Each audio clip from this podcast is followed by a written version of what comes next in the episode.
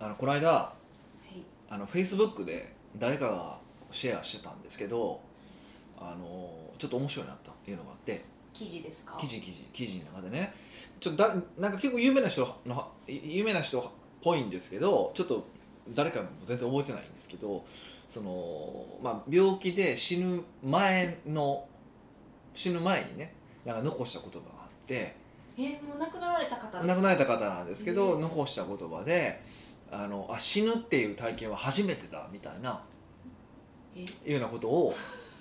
書いてた人が言ってたんですよもうちょっとなんか文章はもうちょっとなんかきいや綺麗な文章なんですよいい文章名文なんですけど、まあ、要は趣旨的にそういうことなんですよ死ぬっていう経験は初めてだって聞いた時にめっちゃいい言葉やと思いませんどういう何がいい言葉なんこれ誰にも僕まだ今のところ共感してもらえないんですけど何人かに言ったんですけどい死やぬことが死ぬっていう経験は初めてだっていうことを考えた時に、まあ、いろんなその僕はまあほらいろんなことを経験して死にたいってことをあっちこっち言ってるじゃないですか死ぬまでに。ってことは死ぬ前にもういろんなことやってもういろんなこと経験したとあとしややってないことって死ぬことぐらいやなっていうふうになって思って死ねたらめっちゃ幸せなんちゃうんって思ったんですよ。はいやりきって死んだら幸せやなってこそとうですねあでもシンプルにそのなんかその体験できなくなるっていう感じじゃないですか死ぬって。うん体験したかったことがあったんだけども体験できなくなったなっていうなるなっていう感じとか、まあ、もう少し、ね、暗いイメージを持たれてる方も多いと思うんですけど僕そこまで暗いイメージを持ってないんですけどうっんて考えたらそういうふうに考えたらいや死ぬっていう体験したことないからそれはしとかなあかんよねっていうふうに思えたらむっちゃ楽やなと思ったんですよえー、全然共感できないですけどおねかしいやっぱりな 誰にも共感してもらえへんなうんまずやっぱり死ぬっていうことを経験したくないから始まっちゃうじゃないですかまず一つはいやまあまあもちろんそうですよ、はい、さ最後にし取っておきたいのは分かるんですけど、し不安やし、はあの全部やりきって死ぬっていうのは素晴らしいかもしれないんですけい、うんうんど、うんその自分が今死ぬのと10年後に死ぬんやったら、うんまたその10年間であの世界は変わるじゃないですか。そうですよねってなるとまた新しくやりたいことも出てくるしこう見れないじゃないですか死んでしまあうもちろとんもちろんねやからやっぱりその死にたくないってもあうーやりきるなんて人生においてありえへんみたいまあ、ありえへんけどそれに近しいところまで持っていければうーんなんかいいんじゃないかなっていうふうに思ったんですよまあそれはそれでいいじゃないですか、こうやりたいことをやり尽くす人生、うんとまた死はもう別物になりますねあーでもなんそこがイかコールがなれないですあーでねあでなんなんかそのそのべそのその別の記事読んだちょっと僕それパッて読んでしまってそう出典調べるの忘れてたもんがもう一つあったんですけどそれ何かっていうとそのあのーこう何かこう死ぬまでにいろんな経験をしたがる人っていうのは基本その IQ が高めなんですって高めだっていうデータがあるって話をこれ中で読んだんですよ経験をしたい人で要はその、えっと、死に対してどういうふうに考えるのかっていうと1人えある4パターンあって1つは、えっと、永遠の命が欲しい何とかして生き延びれないかって考える人がいてるんですよであともう1つは子孫を残そうって考える人がいてるんですよ子孫、はい、である人はレガシーを残そうとするんですよレガシーって何ですかあ要はその何か自分がこういうのを成し遂げたとかあーみんなに見せようそう死んだ後でも残るようなもの名前をデ式紙に刻むみたいな感じですかそうそうと、うんえっと、最後、あのー死ぬまで楽しもう全部もう欲張ってやってしまおうっていうこの四その死に対して人っていうのはこの4つのどれかを取るとへで、えっと、一番最後のがその IQ が高い傾向にあるみたいなその研究論文みたいなものがあったんですよ、ーえーああのみんなに何選ぶかでこう選んでいっまたらあ、そう観察研究んなんで、ね、何選びますかって聞いてないと思うんですけどどうどういうけちょっとけあの研究なのかちょっと僕も詳しくまだ見てないから僕もパッと見だけで今喋ってるんですけどだからその4つが確かにあその4つがあるなってもなんとなく分かるし確かにと思ってでそれに対応する対対策としてその4つがあるっていうのもすごい分かったんですよ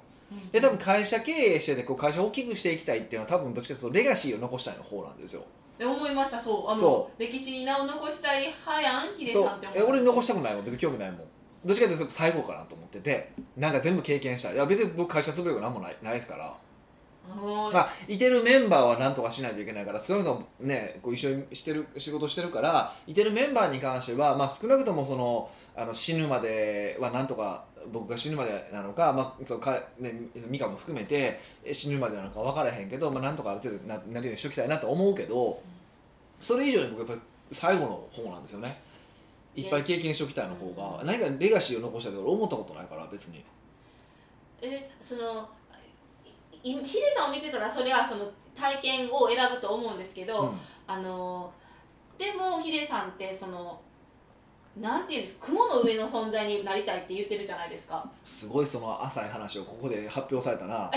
そう もうこの話聞いてもこいつあっせえなと思われるそういうそういうのよくないよほんまあそういう意味じゃなくてなんかこうあ崇められたいとかてというかうわーってなりたいって言ってたじゃないですかはいはいはいキャーキャーそれとキャーキャー言われたいの話ねそうそうそうそうそうはいはいはいはいあのレガシーを残すって似たようでちょっと違うような気がするんですけ全ど然違ううと思いますけどねあ違うんですか違う違う違うまあ確かに思うのはあのそれでいくとこう自分のおかげで例えば北岡さんのおかげで例えば今の自分がありますとか、うん死ぬ時に幸せだったの思思って思えたのは北岡さんがあそこにいてくれたからやとか、うんああいうこと教えてくれたとかさ、まあ、お金あの稼げるようにしてくれたからとかさで、えー北岡さんのおかげだと思って死ねるのは幸せだなと思いますで知って思って死んでもらえるんやったらうら嬉しいなと思いますけどね。あ思うけどそーれレガシーってもっと歴史ずっと残っていくってイメージだと思うんですよ、まあ、僕はその僕のことを知ってる人がそう思ってくれればいいと思ってるからその向こう側の人はもう興味ないしだからあ僕世の中に貧困どうしようかな全く思ったことないしそんなん正直ー思ってください全然思わないですよ全然思わないですよそんなもうななあのましてや海外とかに支援する人がいてるじゃないですか、い僕全然意味が分かんなくてあれえその前に日本にどんだけ貧困の子供とかいてると思ってんねんとそっち先なんとかせよって思うんですよ僕は貧困の、ちょっはと言っちゃらへんかもしれないです言っちゃらへん言っち けゃらへんどあの質が違うというかあの、日本ってまだそのなんていうんですか住む家もあるうし、んこう強盗みたいな凶暴な人間にこうボンボンボコボコされるそういう恐怖感はないけあれのど死も死と隣り合わせとかってことですかそうですはいはいはい、ただこう海外は、はいその発展途上国だったら医療関係とかもままならず、はいその今日生きるのを何とかしなきゃいけない崖っぷちの人たちを助けるとまた違うくないですか日本のこう貧困を助けるそうっいうて考え方かいや俺はもう足元をなんとかしようって思うから目足元をなんとかするえこれ身近な足元をいやまずはだからまあ、まあ、あの僕はもうほんまにこれクライアントさん見ないというかもうとりあえず家族を幸せにしてとうん金稼いで家族幸せにしてあと従業員幸せにしてってこと絶対言うんです言うんですよこれも絶対一番初めに多分言うことの一つだと思うんですよもうそれができへんのにお客さんが幸せにしようとか日本をなんとかしようとか言うなボケと。いうことをよく言うんですけどでその話で視点でいくと10人しか大きくななっていかないと僕は思っててうんだから要はだからねこう寄付とかしてる方多いんですけどなんかそれをがなんか海外の学校にとかっていう人いてもう先日本国内なんとかしようよってすぐ思うんですよでだから日本が豊かになったらもっといろんなことできるやんって思うんですけどねあのあーまあこれは僕が右寄りのせいなんですかねわかんないけわどかねえこれはなんかわからないあだからけどどちらがあかんとかじゃないんですそようなんじゃないと思うんですけどなんか僕はそう思っちゃうタイプなんでへーそうそうそうそううん数少なそうえややっぱり経営者の人やからそうあ思うんですかねえでも経営者がやっいてやるんです経よ営者でもでもほら海外でこんなんやってますとか、うんねよくアピールする人いてるけどまあアピールするのもちょっと僕気持ち悪いなと思うんです けどそこは別に言わなくていもやいやまあでもとはいえいやあのーなんやろこうアピールするからあのー自分もこうやると思ってくれる人もいてるわけじゃないですかあーこう一緒にやりましそょうれはよくタレントとかがあの寄付とかして偽善だとかってよく言われるじゃないですか、うんうんでも偽善だろうが何だろうがお金とか使ってるから当然そのお金使われた側の人たちは救われたりとかするわけですよ地震の後とかもちろんはいあるじゃないですかだから別にええやんと思うし、うんプラスそのファンの人とかもああの人がやってるんやったら私たちもあそこに力になろうとかっていうのはあるから、もうめっちゃありですそうそうだか確らにそうだから意味はあると思うんですけどね意味はあると思うしいいんやけどその寄付する先がなんで海外やねんって思ってもらうのが僕はねおーなんか僕はすごい萎えるんですよへー日本なんとかしようよっていやもうこれ政治家意見ちゃいいまやすなか、らな いでね、すよ絶対ならないですけど ね絶対ならないですけどいや絶対ならないですけど僕はそういうふうに思う派だっていうだけなんですけどねあもちろんだからもっと巨大な資本を持って海外だっておっしゃる方もいらっしゃるのもしわ分かるしそれがあかんとも全然思わないんですけどね、う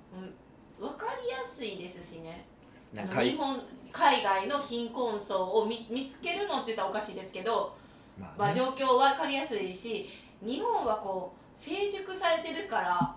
こうわからないものもある、まあこなうこなんうかウォッチングとかサーチしひんかったら、まあなんかそうなんなんでしょうねようわよう分からんけどねなんか最近それをすごく感じてるなと思って、うんまあどうでもいい話なんですけどねむちゃくちゃ、はいやいやいやいやじゃあその死においてこういろいろ体験したいってあるじゃないですかい、はいはいはさっきの冒頭のいあ死話ぬで死ぬまでにって意味ですかそうですはいはいそうですはあのそれでもヒデさんって今までもういろいろやってきてるじゃないですか、いまあ、いこう経験、まあまあ一般の人からすると多分結構いろんなことをやらせていただいているとは思いますねはいえまだあるんですかやりたいこといやありあるしなんかどんどん出てくるじゃないですかいろいろええいやじゃあ今一番やりたいものは何なんですかこう何の規制もないとしたらいやもう本当お願いだからとりあえずイタリア行かせてとは思ってます けど、ね、今今どっちかっていうとそうあもうイタリア欲やばいですかもうお願いがイタリア行かせてと思ってますけどねそうですよねここ数年1年に1回2回は行ってましたよねそうそうそれが行けなくなったんでもう今はあって感じですよねうずうずしてますか、むっちゃうずうず してるえだから最近ちょっと思ったのはほら最近ね今あのグループのメンバーとか頑張ってくれててちょっと北岡さんを今働かさない方向に持っていこうみたいな雰囲気になってるじゃないですかはいそれがヒデさんが望んでることだからいや望んでるんですかいやわかんないです望んでないんじゃないか説も出てきたりとかしてるんですけどまあそれ置いといてでもそうなったらいや俺ほんま3か月ぐらいイタリア留学しようかなと思ってえ留学ですかイタリアに語学留学全く役立てえへえー、語学ん、全く役立てへんイタリア語やからね確かに役には、まあ、自分がたあの旅行する範囲ではできるけどみたいなそうだかから役に立つんならやっぱ英語とかね中国語とかじゃないですか、ね、そうですよねそうじゃないですかでもそこで中国語とかこう英語を勉強するのって僕ダサいと思うんですよ逆に役に立たへんことを勉強するからかっこええってないですかへえ役に立それはそのなんていうかこうもうやっぱそういう境地に立った人ですねって思っちゃうんですけどあそうなんですかねえー、一般的に生きてたら、はい一般的に生きてたらっておかしいけ一ど般的に生きてますよ普段からあのやっぱり生活に役に立つものを役に立つスキルを得た方があの生活が充実するじゃないですかこう普通に考えて今のいやそれはキャリアこれから積み上げていくと人とかでしょでも,、えーでもこれけ聞いてる人とかは経営者なわけじゃないですかっ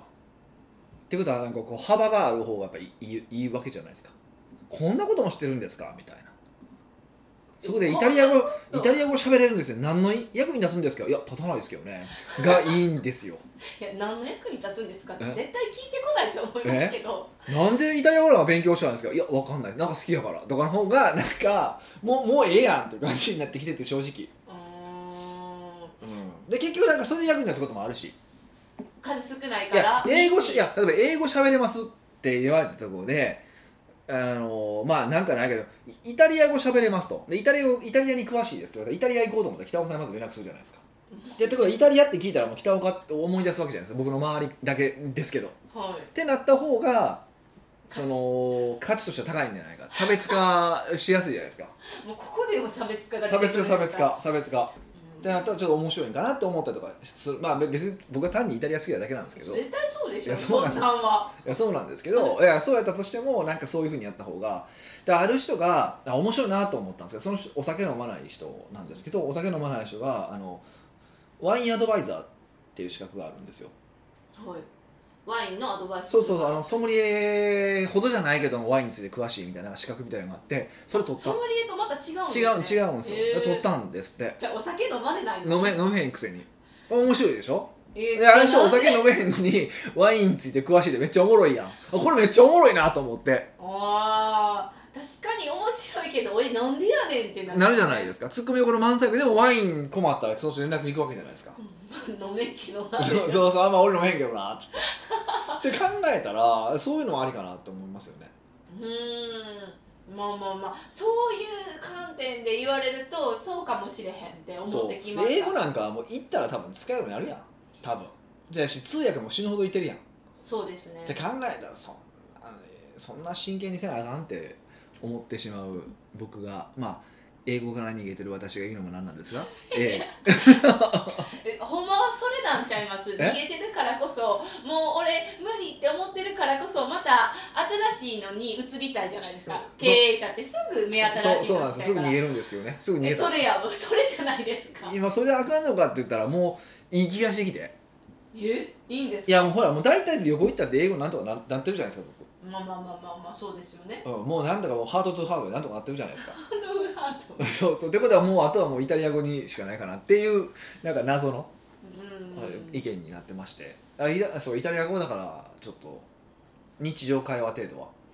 日常ああそうそれ言おうと思ったんですよかあの英語喋れるんですねって言ってあ日常会話程度ですっていうやついてるじゃないですか日常会話以外何があんねんって話でし ょ何会話があんねんって話やねビジネス会話えビジネス会話ビジネス会話って何が難しいんですかビジネス会話する時ってやっぱ専門用語とかどうは専門用語さえ覚えれば結局喋れるってことでしょあとあの何ですかその自分の専門的なビジネスのその分野がなかったら喋れないじゃないですかえどういうことどういうこえ例えば私があのこう電気会社にだったとしたらその電流のなんちゃらとかっていうこう研究があるとするじゃないですとか、はい電流ビリビリとかねはいそうですそうですはいはいはいそれってそのそういう理論とかどうしてこれこうなってるのかとかっていう背景が知らなかったら喋れないじゃないですかビジネス会話、まあまあまあえねそういうことですそよれはやっぱ別にいやそれで勉強するやんって話いやんって思っちゃうんですよね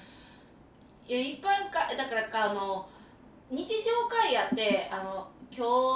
日いい天気やね」とか「お会計はいくらです」ってうんちょっと生活するのには困らへんけど、うん例えば真剣に将来について悩んでますとかあるじゃないですかそういうのは無理みたいなああそこうなんて言うんですかそんな俺イタリア人に相談せえへんもんねえだから日常会話なんてですよなんかすなんていうかさらっとした感じまあ ね納得ご納得いただきました これは、うんまああんま言ってないんですけどまあまあええかないや何それがあまあとりあえずだからみんなもちょっとぜひ死ぬまでに何を勉強するのかみたいなことは、勉強、えー、何を体験したいのかですねはいをぜひちょっと考えてもらうといいんじゃないかなって気がしますよ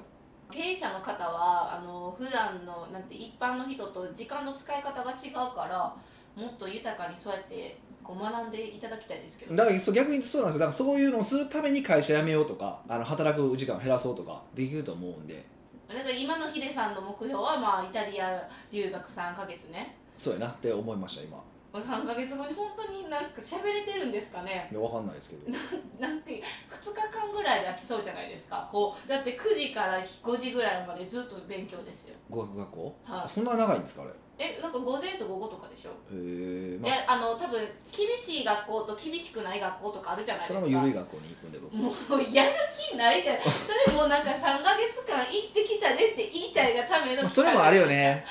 それもあるそれもあるうんそういうのでいいかなと思いますよ北岡秀樹の奥越えポッドキャスト奥越えポッドキャストは仕事だけじゃない人生を味わい尽くしたい社長を応援します改めまして北岡ですミカですはい今回のご質問はっていうか今すごいテンション高くなってる「ミカです!」とかで出かくなかったんですけいどやいやえなんでかって言ったら、は今回ご質問取り上げる方が初めてご質問してくれたから、いはい嬉しいなってあ思ってそうなんでちょっとすテねンション上がっちゃったんですけどはニックネームテディ・ウィンターズさんからでいすほう北岡さん美香さんこんにちこんはにちはいつもいつもこのような素晴らしいコンテンツを無料で提供していただきありがとうございどうますもギバー北岡 です。ギバはー、いはいちょっと今流行ってるでしょギバー流行ってるんですけどね。はい。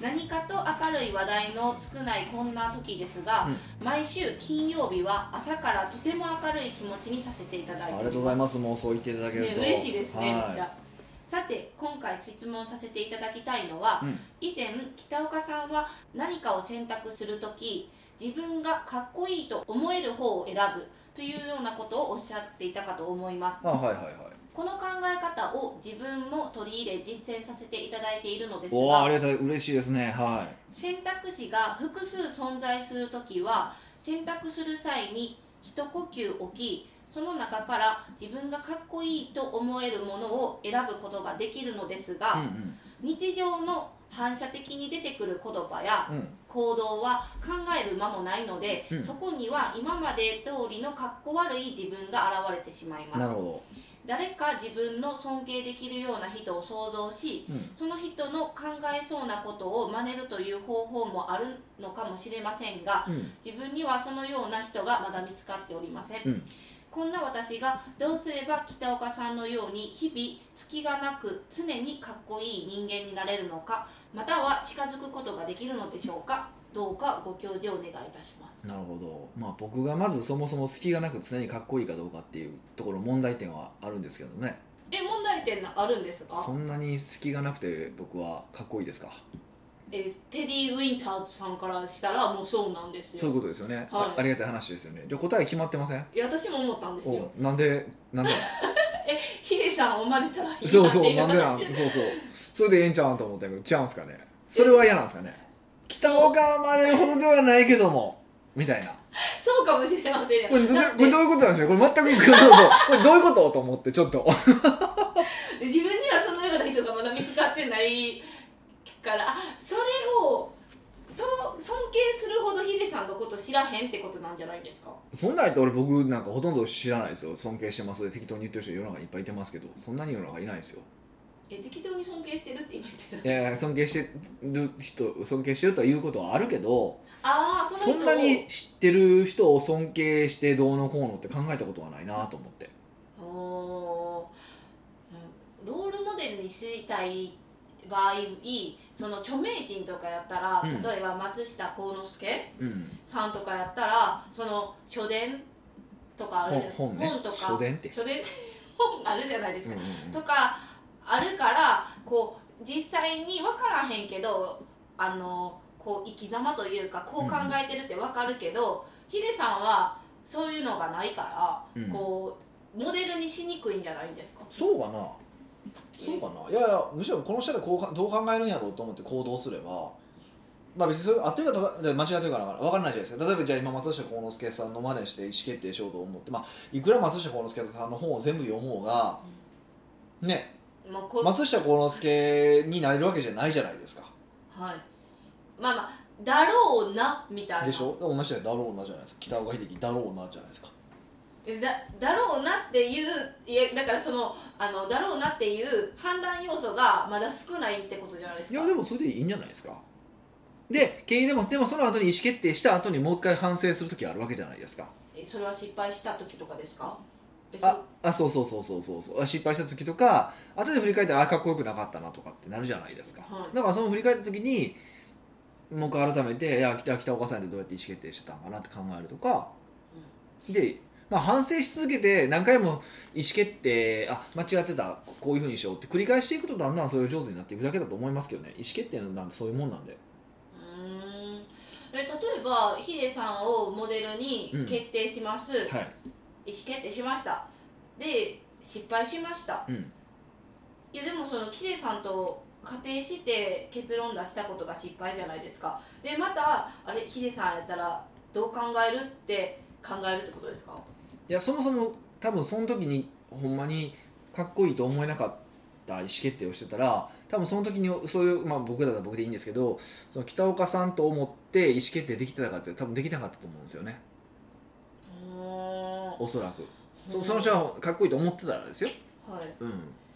へえそうやってやっぱこうえ慣れていくしえ実践するのみってことですかじゃいあやそう意思決定は結局慣れですからね癖なの、え思考の癖なので癖ってその気づいたら直すのを直していくだけでしょ間違ってんでっていうのをトントントントンってやってこうあまたやってやるのを繰り返していって初めて治るわけじゃないですか、はいうん、だからシンプルにそれだけでいいと思いますけどね自分で答え出してる気がするんだけどこれこれ何なんでしょうねえかでもかそれ以で外もかそれ以外の方法がなんかあると思ってはるんかえどどういう意図なんかなっていうのが気になったんですよ、あーテディ・ウィンターズさんもうん、一呼級を言ってから選ぶ時はかっこいい自分をが選んだ方を選べれるけれども、反射条件として言葉やとか行動あるじゃないですか、うん一呼吸置けない時にはやっぱ今かっこ悪い自分が出ちゃうって言ってるから、その一呼吸じゃなくてそのパンパンって時でしょはじゃあそれはでももうそうしかないですよ後で振り返ってあああれはこういうふうに意思決定すればよかったなっていうのを繰り返すしかないですよねいも多分今週かなんかのメルマガに書いてる話があってあれどっちでコンソ大学で書いたかな僕で書いたかなちょっと覚えてないんですけどあのむっちゃキャバ嬢に強いキャバ嬢を落としてる知り合いがいてるんですよ、うへもえうずっと5股ぐらいかけててキャバ嬢をえキャバ嬢のごまたですキャかバ嬢をご股にしててで、まあ、コロナ前ですけど2週間に1回キャバ嬢を口説いてはものにしてるっていう男性がいてるんですよほんまかいないいやほんまいやそうなんですよでもまあ周りから聞くとほんまっぽいんですよすいごいなと思ってて、でなんでなんですかねって話を聞いたらえ本人に聞いて聞いて聞いたすごいえで大して男前でもないんですよひどいことあえー、いやそうなんですか多分僕と彼が並んでてどっちがモテそうって多分僕らもモテそうと言われるぐらいだと思いますなんじゃそりゃだから大したことないわけじゃないですかなのになんでごまたもできんねんってっことと感じでしょで聞いたらあのーメモしてるんですよ全部話した内容をまあ終わった後にね終わった後に今日この女の子と何話したのかっていうことをメモってるんですよでメモっててで何を使うのかってその次次例えばあ食事に行く時とか次会った時とかにそのノートをもう一回見直してから行くんですよでそうするとその前話した内容とかもお覚えてるからそれをアピールするんじゃなくてうまいこと話の中で組み込んであのやるんですよはほんならあこの人覚えてくれてるんだっていうふうになるじゃないですかいなりますねあの扱い適当じゃないって、まあ、僕その全然覚えられへんからいつも毎回同じ質問したりとか あれもう一番ダメです僕よくやるんですよねあと同じ話よくするん ですよ、ねあ、もうあかあんやかんタイプなんですよあかんタイプなんですけどまあまあだからダメなんですけどそれは置いといてでそうするとあのーなんかねで、まあ、それはもう置いといてそれはテクニックとしては存在するんですよもう一個やってることがあってそれはその話した時に話の内容だけじゃなくてこう質問とかにうまく答えられなられなかったこととかああ自分に振られたそうそうそうそうそうそうだからこういうふうに言った方がもっとうまくいったんじゃないかとかっていうことも反省材料として書いてるん書いてたんですってへえでそうすると何が起こるのかっていうとだんだんパターンが分かるの結誰局のです結か局恋愛で初めてで、まあ、まあキャバ嬢なんかもまさにそうだと思いますけどキャキャバ嬢に、まあ、席につきますそこから、ね、そういう関係になるまでってもうパターンが決まってると会話なんてそんなにそのないと。えで確かに確かに確かにキャバクラ行って一番座って始めにするのってここも何の集まりなんですかとかグループで来てたら何の集まりなんですかとか職業何なんですかとかあの年齢をいくつなんですかとかじゃないですか。はいってことはそこに全部差別化ができるようなトークをもう組み込んで決めておけば大体て会話の展開パターンは読めるとへえだからほぼ同じことしか喋ってないともう AI でもいけんちゃうかっていう子には言ってましたけどそんなに分析してるんですよす そごういそうそうはいっていう感じなんですようんうんそうそうそうそうえつまり、うんえっ、と自分であわかります自分が詰まったこととかこれかっこ悪かったなって思ったことを振り返って、うんどう答えたらいいかっていうことをこう蓄積してからそれをまた実践していくってことですかいやじゃあ要は繰り返していってパターンが決まってくるからもうこのパターンがになるじゃないですか